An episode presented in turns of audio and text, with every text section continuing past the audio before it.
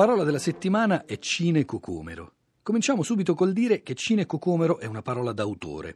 Per ricorrere alla terminologia proposta da Bruno Migliorini nel suo Parole d'autore del 1975, possiamo dire che l'onomaturgo, cioè l'inventore, il creatore di cinecocomero, deve essere stato chiaramente d'origine centro-meridionale, perché altrimenti, come faceva notare Silverio Novelli in un suo articolo nel portale Treccani, se l'inventore fosse stato settentrionale non avremmo avuto un cine cocomero ma una cine anguria. Stando a un articolo online del marzo 2007 in cui si annuncia l'inizio delle riprese del film Un'estate al mare, l'invenzione si dovrebbe in effetti non a un onomaturgo ma a una onomaturga romana. Dopo il successo dei cinepanettoni, i fratelli Manzina ritentano la rapina al botteghino con un brusco cambiamento stagionale e da Natale passano all'estate con un cine cocomero. E l'articolo prosegue. Così l'ha definito Nancy Brilli, in coppia sul set con Enrico Brignano, che ha proposto, da bravo esperto di frutta, la definizione cinemelone, forse più precisa. A incalzarli, conclude questo pezzo dell'articolo, c'è Enzo Salvi, che spera in un cine quattro stagioni. Così lavoriamo sempre. Quando la notte è più fonda, guardo nascosto nell'ombra con la chitarra tracolla la gente che sfolla dai gran cinema. Come Cine Cocomero, anche Cine Panettone è registrato ormai dai principali dizionari italiani, film comico italiano che esce nelle sale cinematografiche durante il periodo natalizio, così lo definisce il dizionario Garzanti, ad esempio. Adamo e Della Valle, nel loro dizionario di neologismi, ci segnalano che il primo a parlare di cinepanettoni fu, a quanto pare, Franco Montini in un articolo apparso nel quotidiano La Repubblica il primo dicembre 1997. Sarà lui in questo caso l'onomaturgo? E sarà davvero il regista Alessandro Dalatri il primo ad aver usato Cine Pandoro a proposito del suo commedia sexy? Stando a un articolo dell'Espresso di fine 2006 si direbbe di sì, ma davvero non si può essere mai così certi. Ad esempio, nel luglio 2011, parlando di un film in uscita nell'ottobre successivo, Massimo Boldi dice che il suo sarà un cine torrone.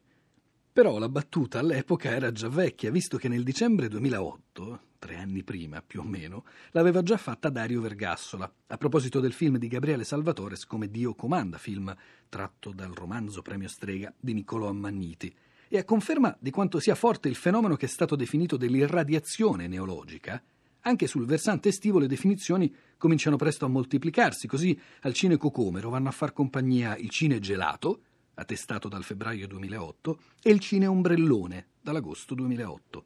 Qualcuno, per un film dei fratelli Vanzina che nel 2012 esce a Pasqua, tenta anche una cine colomba, ma solo perché i Vanzina in un'intervista avevano già messo le mani avanti. Con la Pasqua non c'entra niente, non lo chiamate cine uovo. Oh, quanta strada nei miei sandali, quanta ne avrà fatta Bartali, quel naso triste come una salita, quegli occhi allegri da italiano in gita, e i francesi ci rispettano che le balle ancora gli girano e tu mi fai dobbiamo andare al cinema vai al cinema vacci tu zazzara zazz il prefissoide cine quello di cine cocomero e famiglia, ma anche quasi un secolo prima di cine amatore o cine romanzo o cine dramma, nasce quasi contemporaneamente con l'abbreviazione il cine, abbreviazione usata per indicare il cinema, il cinema come posto dove si andavano a vedere i film. Un uso, questo di cine, che a quanto mi è riuscito di trovare risale almeno al 1910. La sera vanno al cinematografo, al cine, come dicono loro, o al teatro coi denari raccolti. Così racconta un articolo della rivista popolare illustrata Il secolo XX, intitolato Una minuscola coppia di vagabondi. E nel 1918 il dizionario moderno del Panzini precisa Cine, abbreviazione popolare di cinematografo, è in molte parole quasi un prefisso. Già cinema, d'altra parte, era un'abbreviazione di cinematografo, un'abbreviazione che imitava il francese cinéma, Già nel 1914 a Roma c'era un cinema, forse Cinema Olimpia. Tutti i giorni programmi variati, nuovi, interessanti, come dice l'annuncio nell'almanacco italiano, ed era rifatto sul francese cinématographe, parola coniata nel 1893 da Louis Bouli, a sua volta dal greco kinema, movimento, anche lo stesso cinematografo. La parola italiana comincia ad affacciarsi proprio alla fine del secolo XIX. Cinematografo, la fotografia animata, via del Mortaro 17 dalle ore 14 alle 22, ingresso centesimi 50. Così si legge in un numero della Gazzetta Ufficiale del Regno d'Italia risalente al lontano 1896.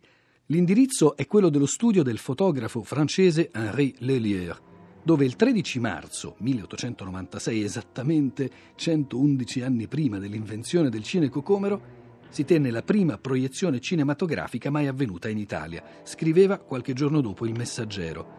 Tutti battevano le mani ieri sera al cinematografo posto in via del Mortaro 17. Applausi entusiastici e battimani a misura che i diversi soggetti, con il movimento e la verità della vita, passavano avanti agli occhi degli spettatori meravigliati.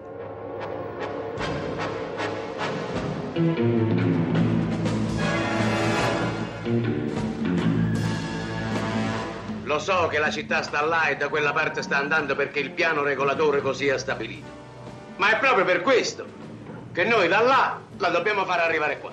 E ti pare una cosa facile? E cambiamo il piano regolatore. Che cosa? E poi cambiamo il piano regolatore. Non c'è bisogno. La città va in là e questa è zona agricola. E quanto la puoi pagare oggi? 300, 500, 1000 lire al metro quadrato? Ma domani questa terra, questo stesso metro quadrato, ne può valere 60, 70 mila e pure di più.